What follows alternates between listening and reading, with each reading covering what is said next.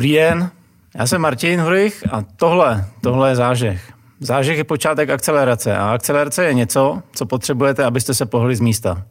A pokud posloucháte tento podcast, za což vám mimochodem děkuju, tak jste k vlastní akceleraci udělali ten nejdůležitější, totiž první krok. V Zážehu sdílíme zkušenosti z bé dvě bé podnikání, z obchodu, z inovací, z práce s lidmi i dalších oblastí. Dnes budeme akcelerovat s Andreou Knopovou, spoluzakladatelkou společnosti See You There. Dobrý den, Andro. Dobrý den, Martine. See you there? There?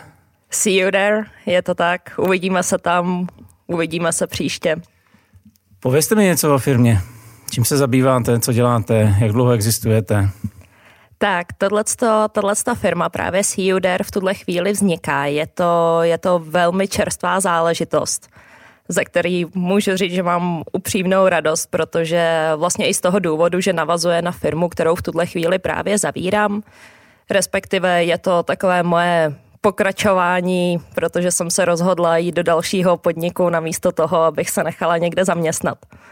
A firma See You There vlastně vzniká v tuhle chvíli v Anglii. Zakládám ji se svými britskými kolegy Danem Wheatlem a Benem Licklim, se kterými jsem se potkala v rámci mého předchozího působení právě ve firmě ImpromtMe, kde působili oni jakožto moji mentoři. A See You There v tuto chvíli vlastně nemá ještě uvedený produkt na trh, ale máme už v tuto chvíli vlastně nějakých dvacet beta membrů z celého světa, kteří velmi aktivně pomáhají právě s vývojem produktu a zadefinováním těch základních funkcionalit. To, co my děláme, vlastně soustředíme se na nový trh, který vznikl právě díky, respektive díky nebo bohužel, nebo jako následek světové pandemie, ve které žijeme už všichni poslední rok. A jedná se vlastně o takový koncept speed datingu přenesený do biznesového světa. Tak jo, my se k tomuhle tomu určitě dostaneme. My dva jsme se potkali, když jste měla ImpromtMe. A mě zaujalo vlastně, co se s ImpromtMe stalo, tak jestli dovolíte trochu se v tom porýpem. Můžeme se v tom porýpat, můžu to vzít buď to velmi rychle, anebo trochu, trochu to rozebrat. Pokud to vezmu velmi rychle, byl to fuck up. A tak nám povězte něco o svém fuck upu. Dobře, určitě ráda. Myslím si, že to je vlastně důležitý vždycky pro všechny. My jsme vlastně firmou ImpromtMe v závěru dvakrát nebo snad i třikrát pivotovali, až už vlastně to došlo do fáze, kde jsem si řekla, že to opravdu nemá cenu táhnout dál a je potřeba udělat tlustou čáru. Vlastně zakládali jsme to v roce dva tisíce sedmnáct, potom co já jsem se vrátila ze svých studií v Anglii a vlastně ta původní myšlenka byla pomoci lidem, právě jako jsem byla já, expatům, kteří jsou noví v daném městě, vytvořit si nové kontakty v osobním životě co nejrychleji, vlastně jak na profesní, tak na osobní úrovni.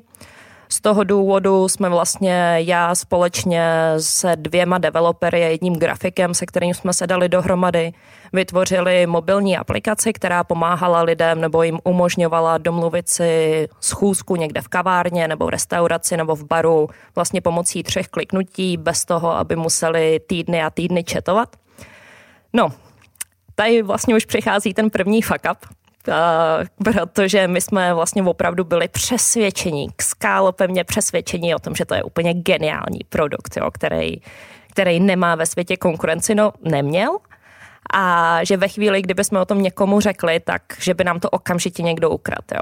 Takže to, co jsme udělali, je, že jsme ten produkt postavili a až potom jsme se začali ptát těch lidí, co by vlastně chtěli. Takže jsme ho opravdu se o něm začali veřejně bavit až ve chvíli, kdy byl hotový, kde jsme vlastně tu aplikaci vypublišovali. No a budete si divit, ono se vlastně téměř nic nestalo, jo, když jsme to vydali ven. Takže jsme až potom začali řešit pořádný market research a v tu chvíli nám začalo docházet, že vlastně většina těch lidí to chce používat jako randící aplikaci, což opravdu nebyl směr, kterým bychom se bývali chtěli vydat, takže to nás vlastně dovedlo k prvnímu pivotu, protože jsme se podívali vlastně na ten trh, řekli jsme si, no tak kde jsou vlastně ty lidi, kteří mají potřebu se co nejdříve setkat, přeskočit vlastně celý ten online blábou a co nejdříve se potkat vlastně na pár minut a zjistit, jestli mají něco společného. No a tam nám došlo, že tyhle ty lidi se vlastně koncentrují právě na mezinárodních konferencích a proto jsme se vlastně obrátili tímhle tím směrem. Tady v rámci tohohle pivotu my jsme udělali opravdu jednu zásadní chybu, kterou, když se na ní zpětně dívám, těžko říct, jestli bych ji udělala jinak, respektive v rámci našeho týmu, jestli bychom to bejvali dokázali udělat jinak vzhledem vlastně k lidem a ke zkušenostem a know-how, který jsme tam v tu chvíli měli. Protože my jsme se nechali vlastně stáhnout do toho, že pokud chceme řešit kvalitní networking právě na těch mezinárodních konferencích, tak přece musíme mít veškeré další funkcionality, které v té době už ty konferenční aplikace měly. Takže proto, aby jsme tam vlastně mohli řešit ten core, tak jsme museli doslova postavit dalších osmdesát procent funkcionalit. Museli, nebo jste předpokládali? Mysleli jsme si to.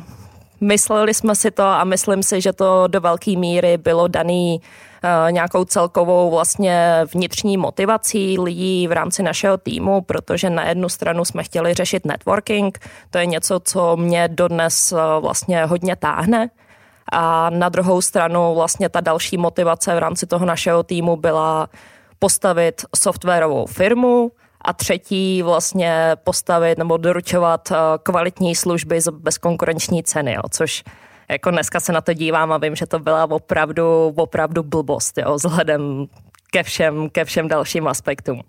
Ale o tomhle jsme se vlastně vnitřně přesvědčili, že právě proto, aby jsme mohli řešit ten kvalitní networking, tak potřebujeme postavit všechno ostatní, co už je dneska vlastně standard.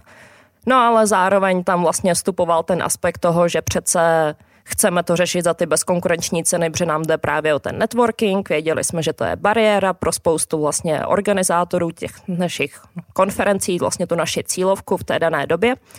A reálně jsme si za to nenechali zaplatit. Takže... Nicméně na trhu zájem byl? Zájem tam byl, ten zájem jsme našli, respektive našli jsme i tu naší cílovku, byť v té době to ještě nebylo zdaleka tak vlastně... Neměli jsme to tak dobře podchycené, ale postupně jsme se k tomu propracovali. Z toho, co se doposud stalo, co je opravdu, nebo co byla ta... opravdu nejkritičtější chyba. Říká se, že nejlíp se učí z cizích chyb, protože jsou levnější než moje vlastní. Tak uh, z čeho se mají diváci a posluchači po, uh, z čeho se mají poučit? Protože vy jste říkala, jestli jsem to správně pochopil, de facto dvakrát uh, podceněná validace trhem a jednou vám trh našeptával, co, si, co jste zase neakceptovali vy.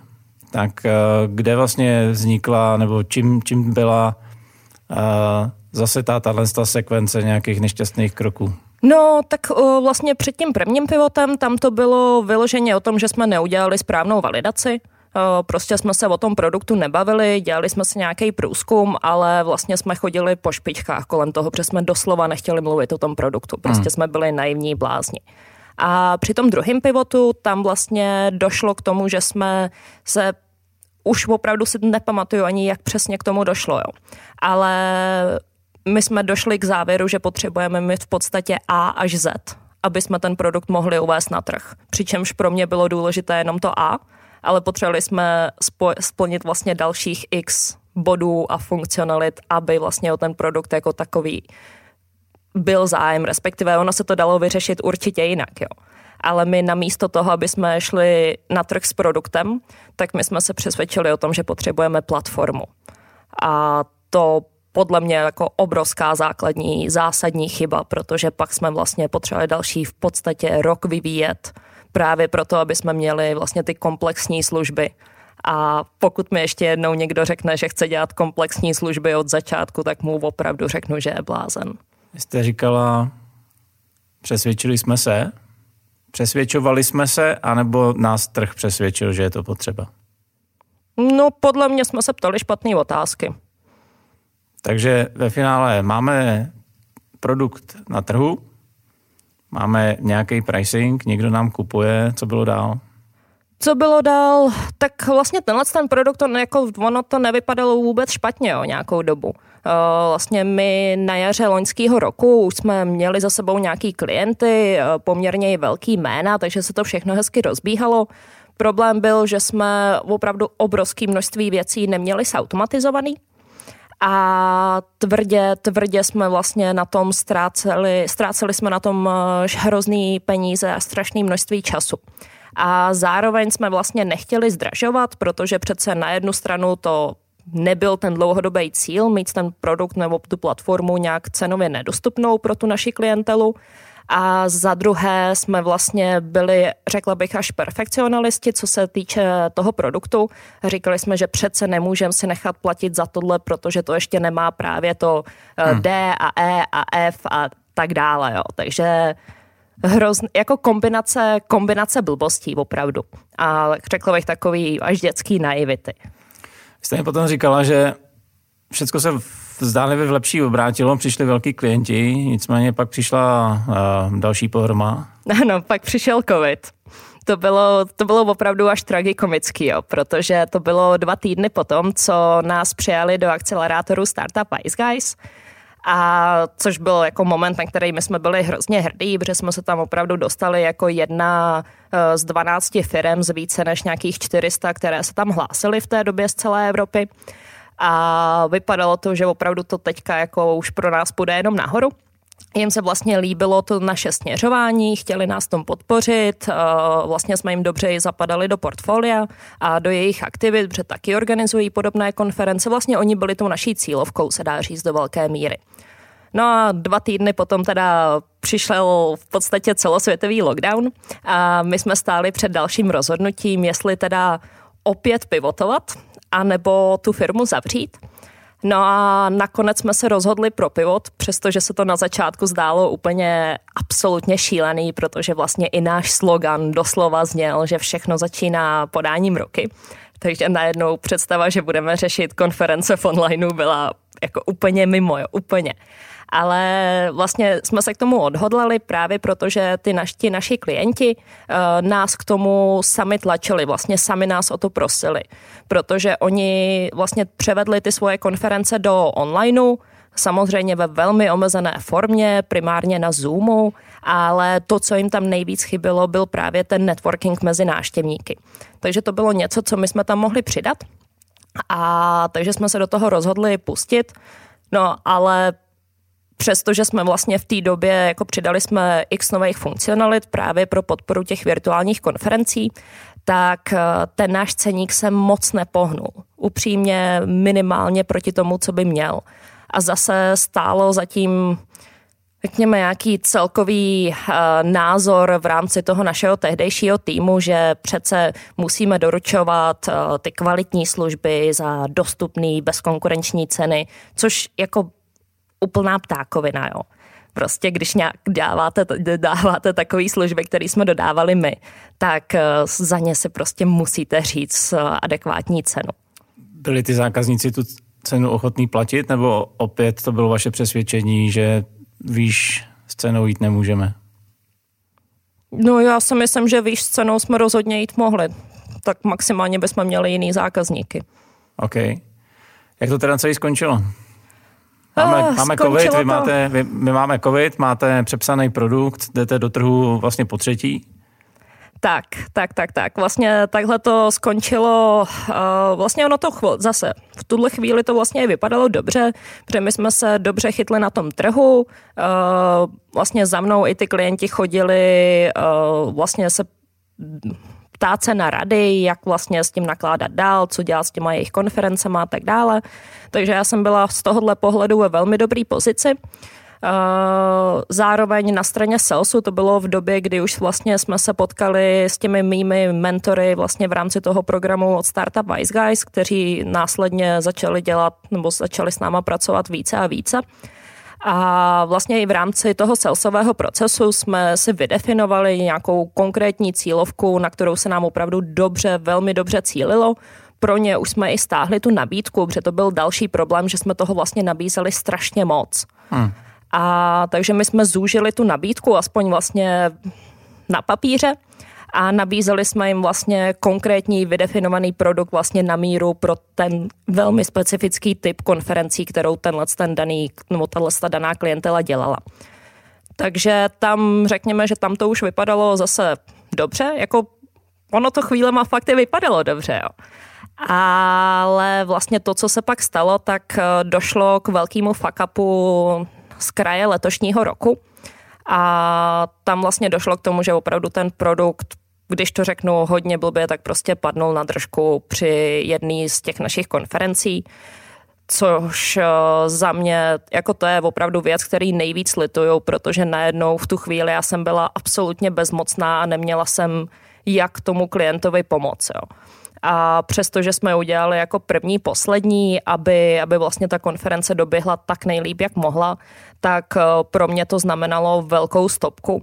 Podívali jsme se vlastně, potřebovali jsme to vyšetřit, podívat se, co se stalo na straně biznesu, co se stalo na straně technologií a vlastně po nějakých dalších interních diskuzích tohleto, vlastně tato situace celá dovedla až opravdu k zásadním změnám v rámci týmu. A to bylo v době, kdy my jsme se začali bavit vlastně s několika softwarovými studii, konec konců i tady s pražskou firmou Quest, a právě o tom, aby převzali ten produkt a aby ho, aby ho vlastně trošku postavili na nohy a zajistili, že takovéhle situace už se nikdy nebudou opakovat. No a tohle to byl vlastně ten původní plán, že půjdeme dál s tím produktem, zúžíme tu nabídku, zvedneme, zvedneme ceny a vlastně zajistí, převedeme to vlastně celé do cloudu a zajistíme, že opravdu se můžeme na ten produkt spolehnout.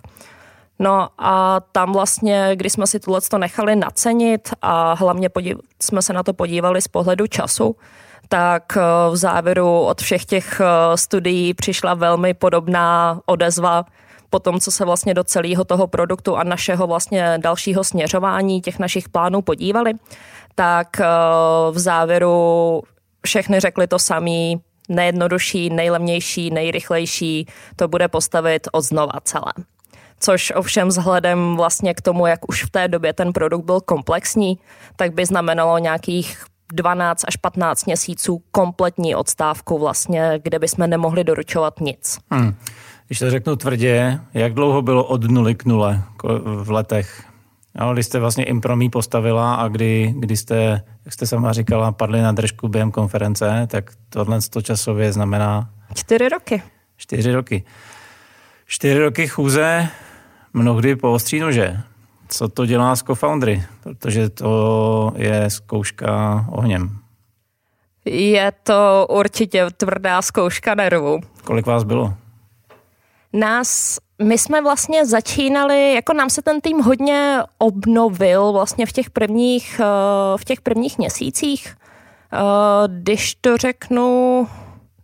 Dobře, když jsme začínali vlastně úplně ten první produkt, tak uh, tam byli dva developeři a jeden grafik. Pardon, já jsem myslel, kolik vás, vás vlastnilo ImpromtMe. To bylo jenom vaše, nebo vás bylo víc? Ne, ne, ne, tam nás bylo víc. Měli jsme vlastně největší druhý podíl, měl můj, řekněme, hlavní spoluzakladatel a, a C T O. Ten následně pak nějaké menší množství akcí měli i další zaměstnanci, plus samozřejmě naši investoři. Hmm.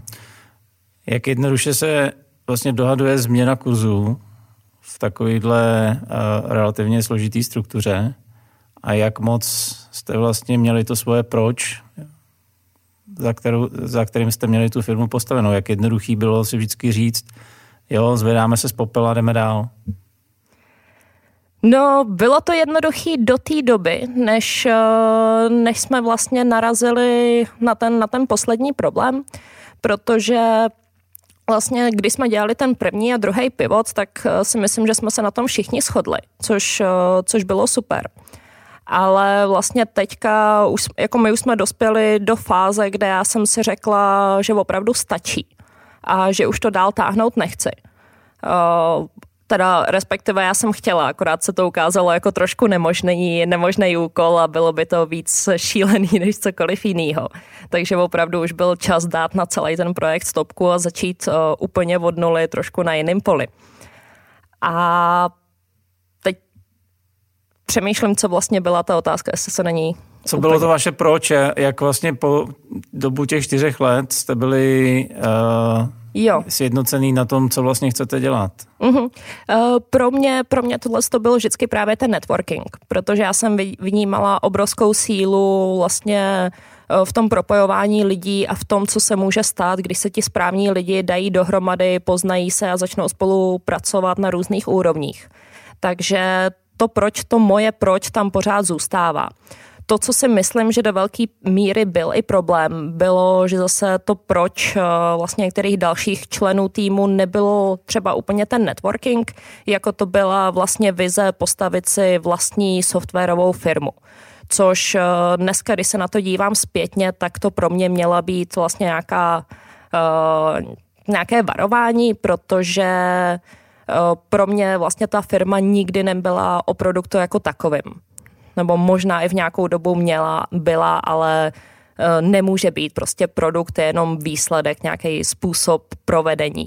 Hmm. To, to moje proč je opravdu způsob nebo ta potřeba ta, ta, nebo ta chuť propojovat ty správný lidi, ale nemám rozhodně ambice na to stavět softwarovou firmu. Jo.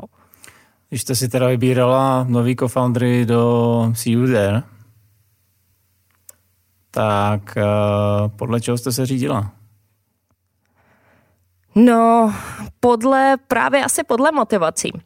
Protože ty, zrovna tihleti dva co-foundři, oni opravdu udělali první, poslední, co mohli k tomu, aby mi pomohli zachránit tu předchozí firmu. Hmm. Až vlastně ve chvíli, kdy se ukázalo, že opravdu by to trvalo minimálně rok celý ten produkt přepsat, tak uh, jsme se to rozhodli zavřít a bavili jsme se o tom, co dál.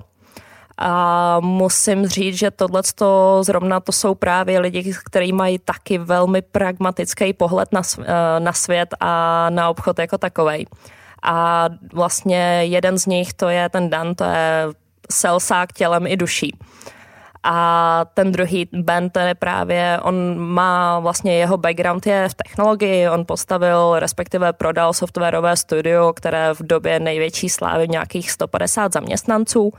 A takže přesto, že to je technik, tak má velmi, má mnohem blíž k biznesu než k těm technologiím. Takže pro mě vlastně to, že to, že to jsou oba dva lidi, kteří jsou velmi orientovaní na výsledek a vlastně mnohem méně jim, řekněme, že ano, uh, Chtějí, vlastně jo, chtějí, chtějí postavit úspěšnou firmu, o tom žádná, ale řekněme, že tam nehraje asi, no teď to bude znít opravdu blbě a nemyslím tím nic špatného, ale v jejich roli a v jejich působení vlastně nehraje roli, téměř jakoukoliv roli, jejich osobní ego. A to si myslím, že opravdu velký... Už si dokázali, už mají splněno? U obou se to dá říct, ano. Vzhledem k tomu, co mají za sebou, jo, jo. OK, aby jsme uh, se teda přesunuli do pozitivnější stránky biznesu. Uh, dneska zakládáte novou firmu, jste entuziasta do networkingu, takže zůstáváte v networkingu, v online networkingu.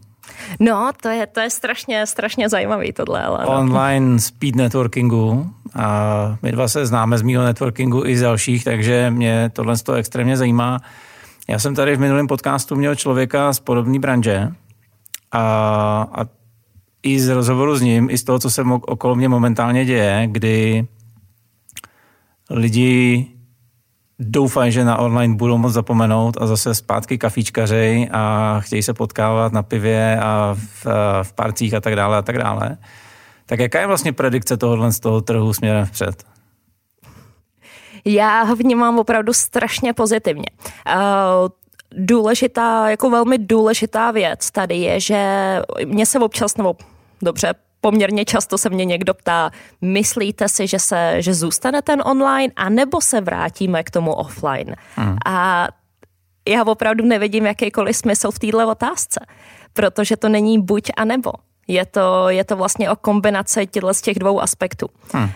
To, co je strašně důležitý, je, že jako já sama jsem byla tím největším zastáncem osobního kontaktu. Jo. Je prostě všechno, co je online, je špatně a musíme přece směřovat co nejblíž k tomu offline.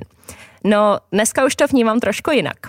protože to, co jsem si opravdu uvědomila za ten poslední rok a vídám to pořád uh, častěji a častěji právě na těch akcích různých, kterých se účastním kolem celého světa, tak uh, právě vlastně ten poslední rok strašně změnil mentalitu lidí a otevřel úplně nové možnosti.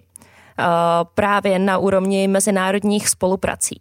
Protože ať už se jedná o lidi, kteří dříve neměli čas, nebo finance, nebo možnost cestovat. Například byli nemocní, zlomená noha, konec konců hmm. mohli být těhotní nebo těhotné, tak to jsou různý... Vlastně... Pravděpodobně i těhotné. Ano. Pravděpodobněji. A tak to jsou, to jsou vlastně všechno lidi, kteří, kteří čelili obrovským omezením. Jo. A dneska, uh, jasně, jako networkingové akce, které uh, přesně, ať už se bavíme o těch, které organizujete vy, nebo konec konců různá networkingová setkání, co organizují různé biznesové akcelerátory, coworkingová centra, obchodní komory, tak uh, většina těchto akcí se přesunula do online. Aha. A přestože na začátku, já neříkám, že to všichni uchopili skvěle, ale potkávám řadu organizátorů, kteří se s tím poprali opravdu na výbornou, vzhledem k těm nástrojím, které mají dneska k dispozici. A to, co si uvědomili, je, že na ty jejich akce, kam dříve chodilo, řekněme, maximálně nebo nějaký okruh třeba pětiset nebo tisíce lidí a to, rotovali se tam vlastně na každý akci třeba přišlo osmdesát nebo sto nebo sto padesát lidí z nějakého, řekněme, poměrně limitovaného půlu, tak v dnešní době na ty virtuální akce jejich například, tady dám příklad, naš, jeden z těch našich beta klientů, to, je, to jsou Professional Women of Toronto, tak si uvědomují, že najednou, když je dělají online tyhle akce, tak se jim tam předávají lidi z celého světa. To je pravda. Lidi, co chtějí dělat biznis v té dané zemi, nebo co jen zkoušejí a najednou to vlastně šíleným způsobem navyšuje hodnotu celý ty akce pro všechny ty zúčastněný. To je pravda. Uh... Jak veliký je třeba světový trh networkingu? Tenhle ten trh vlastně v tuhle chvíli je projekce, že se zdvojnásobí během dalších devíti let. Zdvojnásobí z čeho? Zdvojnásobí zhruba z nějakých, teď opravdu nechci, abych plácla, protože mám v hlavě spoustu čísel, ale... Takže porosteme. Porosteme, rozhodně porosteme. Ne? On... I dobrá zpráva pro mě, že online networking poroste, to je super. Po těch čtyřech letech zpětně viděno chyb, z kterých se poučíte. Jak teda máte validovaný ten business case dneska? Na co třeba koukáte, na co si dáváte se sakra velký pozor, jak validujete projekt nebo produkt dneska? No...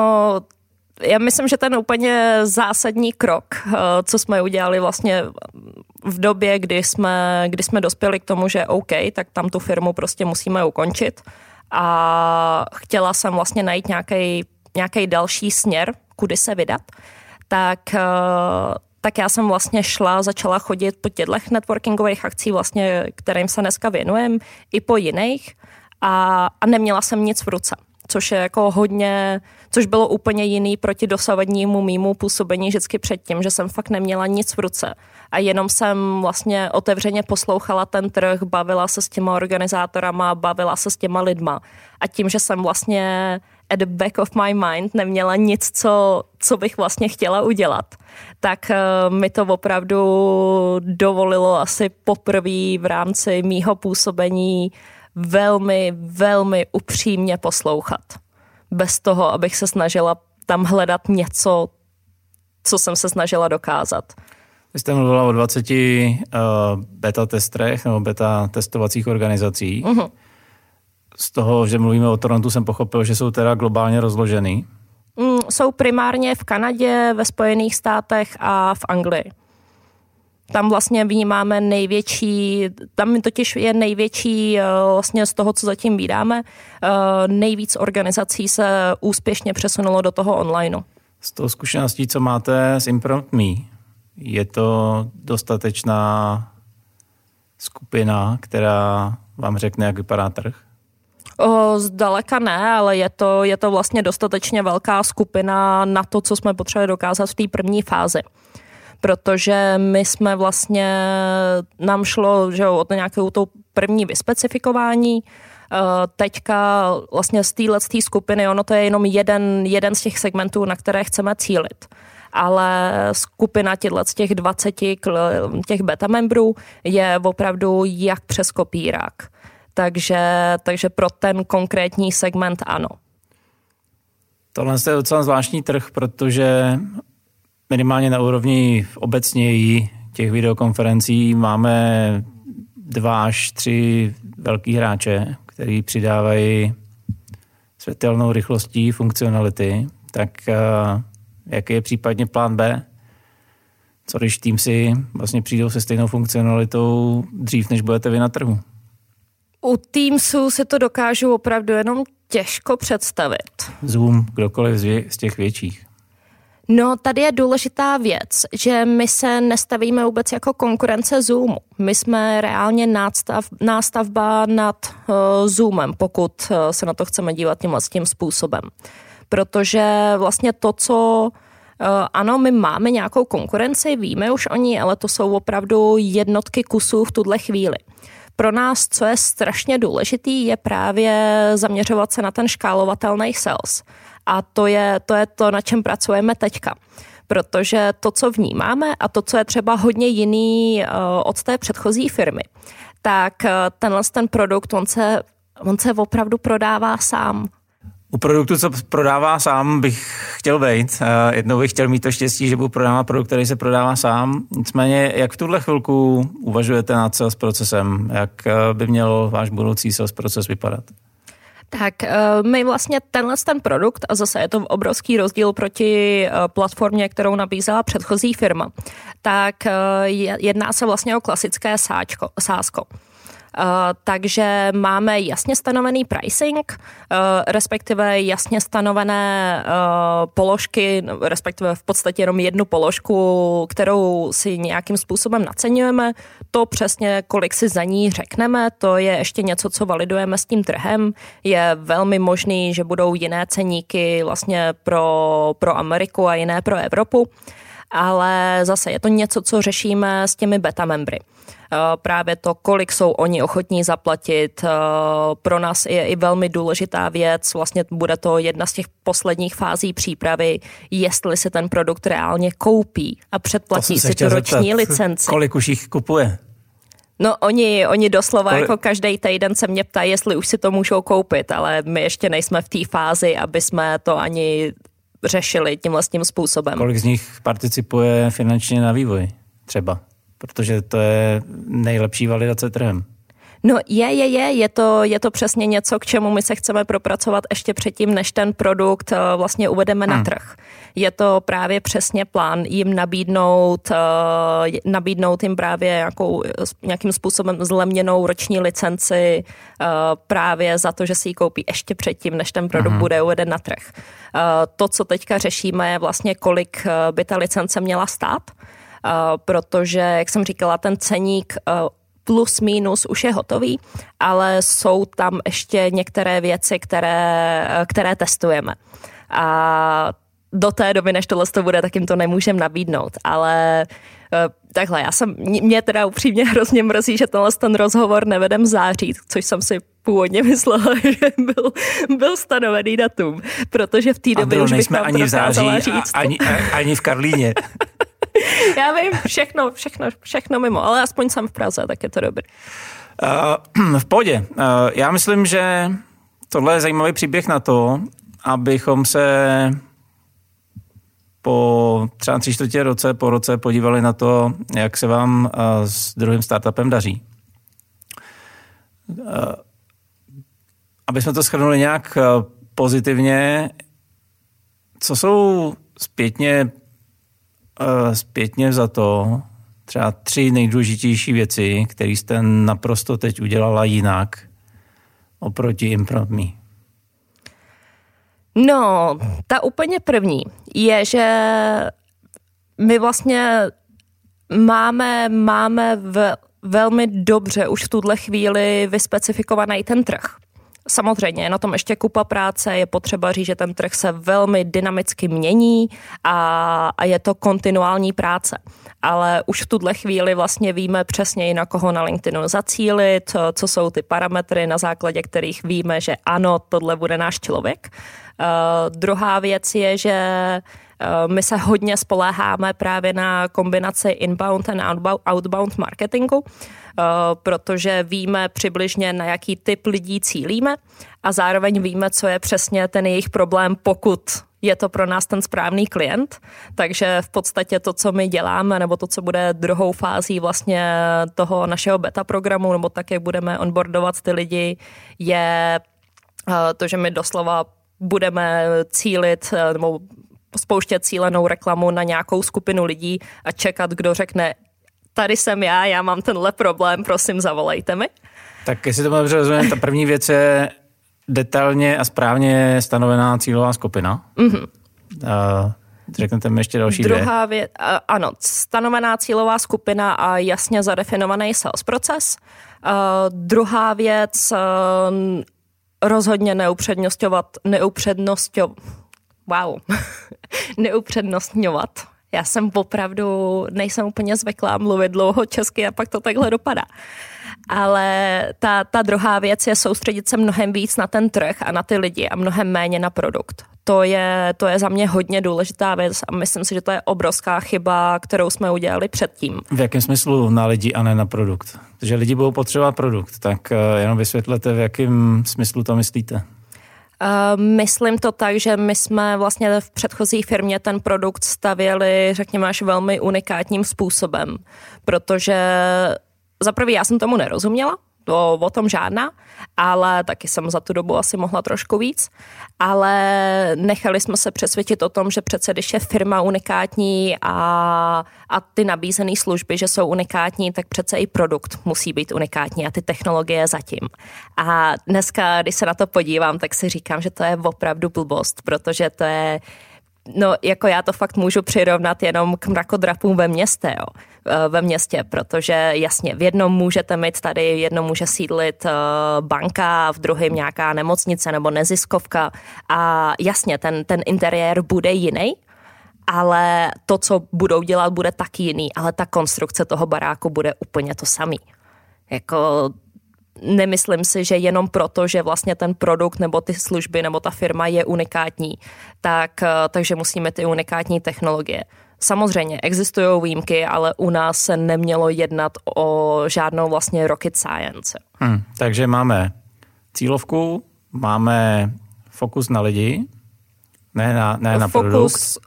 Tak, fokus, fokus vlastně na, na proces a klienty a mnohem méně na produkt. A ta třetí? A ta třetí... Já opravdu doufám, že tímhle s tím nikoho nenaštvu a myslím to jen v tom nejlepším možným. Ale nešla bych už asi nikdy do podnikání s lidma, který mají, řekněme, který jsou motivovaný více svým egem, než, než nějakou potřebou vybudovat, nebo chtíčem vybudovat úspěšnou firmu, kterou, za kterou se můžou postavit. Řekněme takhle, uh, protože chybujem, chybujem všichni.